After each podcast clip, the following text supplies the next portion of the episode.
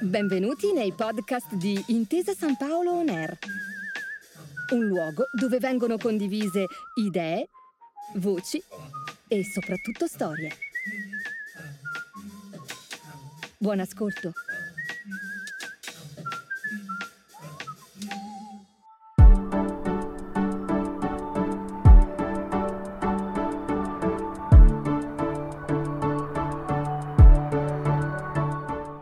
Benvenuti a Media Ecology, un podcast di Intesa San Paolo On Air dedicato al sistema dei mezzi di comunicazione, a come sono costruiti, a come influenzano la società.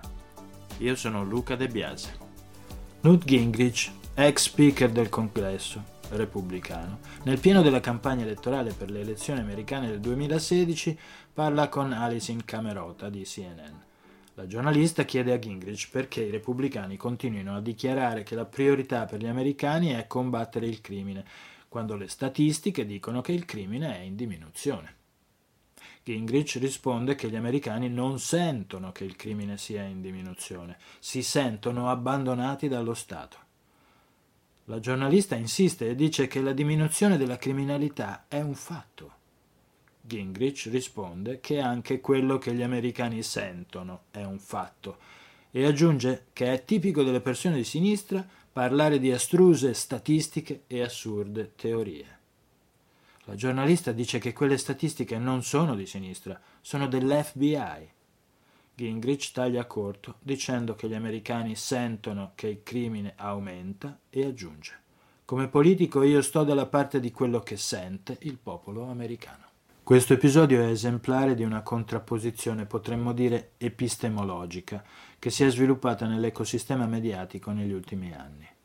Si è sviluppata perché nel contesto mediatico si è creato lo spazio perché si affermassero delle verità autoreferenziali, costruite dalla ripetizione di concetti, dalla sottolineatura spropositata di certi episodi, dal racconto emozionale di certi fenomeni nel quadro di narrative genericamente anti-establishment, capaci di aggregare frange della società che hanno motivi di sofferenza, di incertezza sul futuro, che vedono o temono un peggioramento della loro condizione economica, che si sentono giustificati nell'attribuire la colpa ai potenti, ai politici, alle multinazionali, agli immigrati e talvolta anche alla scienza.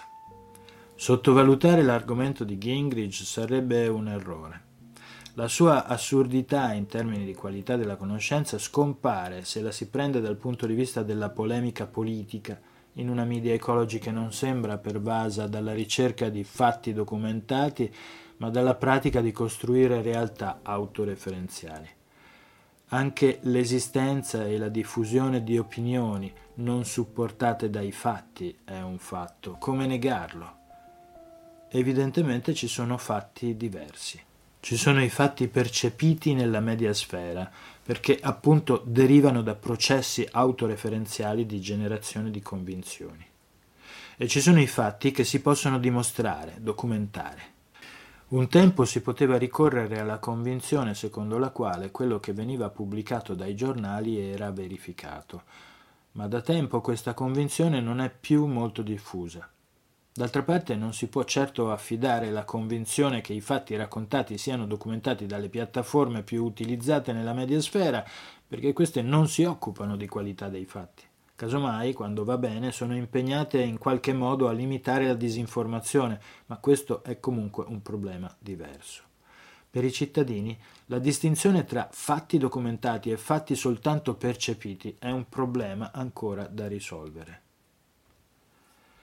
La differenza fra i fatti documentati e fatti semplicemente affermati è particolarmente importante in politica, però in quel contesto si può almeno contare sui meccanismi di controllo dovuti alla concorrenza per la conquista del consenso elettorale, che fanno sì che almeno per gruppi omogenei di appartenenza politica si tenda a valutare e discutere criticamente la qualità dei fatti raccontati dalla parte avversa ma ci sono alcuni argomenti intorno ai quali la difficoltà di distinguere i fatti documentati e quelli semplicemente affermati diventa particolarmente pericolosa per le persone. Per esempio, quando riguarda le convinzioni relative alla salute, le scelte di lavoro, le opinioni sui prodotti di consumo o di risparmio, le idee relative alle attività necessarie a contribuire a contenere il cambiamento climatico e così via. In questo contesto per i cittadini diventa necessario distinguere la qualità dei fatti. In mancanza di sistemi più semplici occorre risalire non tanto alle promesse delle fonti di informazione, quanto piuttosto alla trasparenza del metodo che adottano per produrre quelle informazioni. Bisogna ammettere che dal 2016 in poi una serie di circostanze piuttosto speciali hanno rigenerato la credibilità degli scienziati.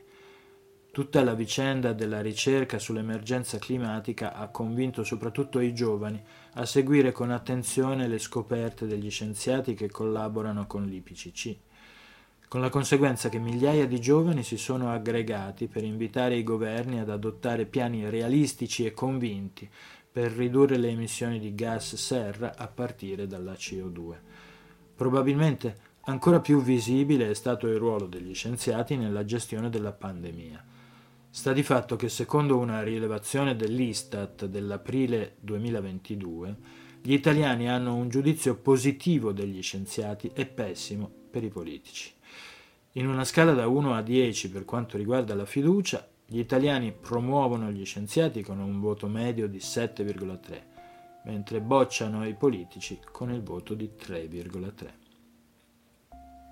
In un certo senso, forse, si può considerare questo risultato come una dimostrazione che quando entrano in gioco motivi seri per cercare di avere informazioni che provengono dall'esterno del circuito delle opinioni autoreferenziali, il gioco alla Gingrich non è più interessante. Di fatto, quando la mediasfera si deve confrontare con una realtà esterna a qualsiasi narrativa programmata, come la pandemia, il sistema autoreferenziale entra in una sorta di crisi. I complottismi che hanno comunque contaminato anche il giudizio su questa vicenda si sono in ogni caso rivelati relativamente minoritari, probabilmente perché si assisteva in modo abbastanza evidente a una convergenza tra i fatti percepiti e quelli documentati dalle analisi scientifiche. Sarebbe forse troppo ottimistico dire che questa vicenda ha cambiato la traiettoria della mediasfera. In effetti, se la media ecology si potesse descrivere con una storia lineare, potremmo avere l'impressione di una storia a lieto fine. Ma la media ecology riguarda una realtà complessa e appena ci siamo rallegrati per la credibilità del metodo scientifico è arrivata la nuova ricontestualizzazione del dibattito pubblico, quella dovuta alla guerra in Ucraina. La guerra in Ucraina ha rimesso in funzione quella potente macchina della propaganda che si attiva in modo fisiologico nei contesti bellici. Ecco che cosa dice il politologo Edward Ludwig. L'abissale crisi della guerra non è un contesto che possa lasciare la mediasfera come prima e meriterebbe un'intera puntata ma certamente si può commentare che la guerra crea condizioni di omogeneizzazione delle opinioni. Una sana mediasfera ha bisogno di diversità e di rispetto tra le opinioni diverse, ma è chiaro che durante una guerra la diversità e il rispetto risultano appannati. Resta il fatto che occorre una strategia orientata a lungo termine, alla sostenibilità della mediasfera. In che modo si può migliorare la qualità dell'informazione nella media sfera? L'argomento è particolarmente intricato, devono evidentemente fiorire modi alternativi di far circolare l'informazione. Deve svilupparsi una certa infodiversità.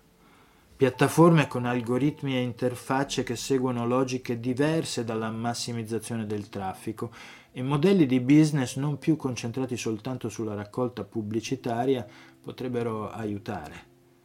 Maggiore consapevolezza sul valore dell'informazione documentata potrebbe essere decisiva. Nuovi servizi pubblici, nuovi luoghi per la comunità, nuove forme di aggregazione sociale, fisica e digitale, orientate all'accesso a informazioni di qualità e al dibattito intorno alle loro conseguenze con un metodo e una trasparenza che possano trascinare un modo di discutere più assennato e la ricerca dei punti in comune oltre che delle differenze. Scienziati, università, musei, biblioteche, persino giornali, quando si comportano in modo coerente con la missione del giornalismo, possono essere i nuovi custodi del metodo per la qualità della conoscenza, possono avviare una nuova fase nelle strutture della mediasfera.